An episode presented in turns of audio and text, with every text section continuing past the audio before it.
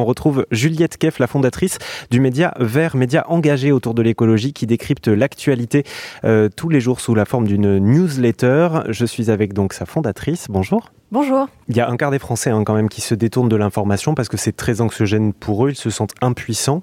Euh, comment est-ce que on peut faire en sorte de rendre l'écologie, on va dire, euh, c'est pas attrayante le mot, mais qui donne envie d'agir en tout cas? En fait, il faut surtout, je pense, expliquer ce qui se passe.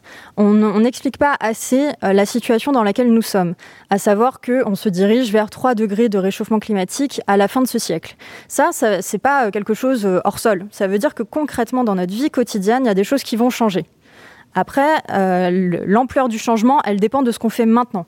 Voilà, le futur n'existe pas encore. Il y a des plusieurs scénarios, mais on a notre, on a du pouvoir en tant que citoyen, on a du pouvoir en tant que parent, on a du pouvoir en tant que euh, euh, délégué de sa classe, euh, délégué, enfin conseiller municipal ou peu importe les rôles sociaux qu'on a dans la société. On a du pouvoir.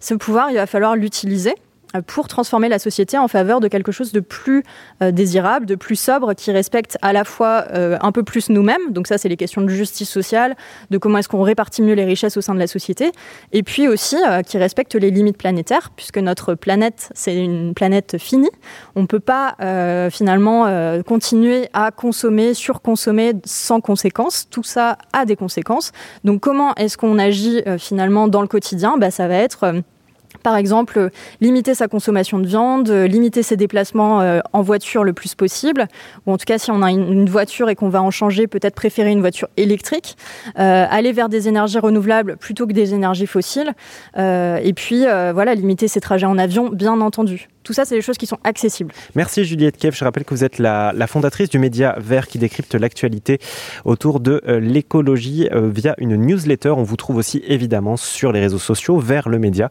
Si vous voulez plus d'infos, eh bien c'est comme d'habitude sur rzn.fr.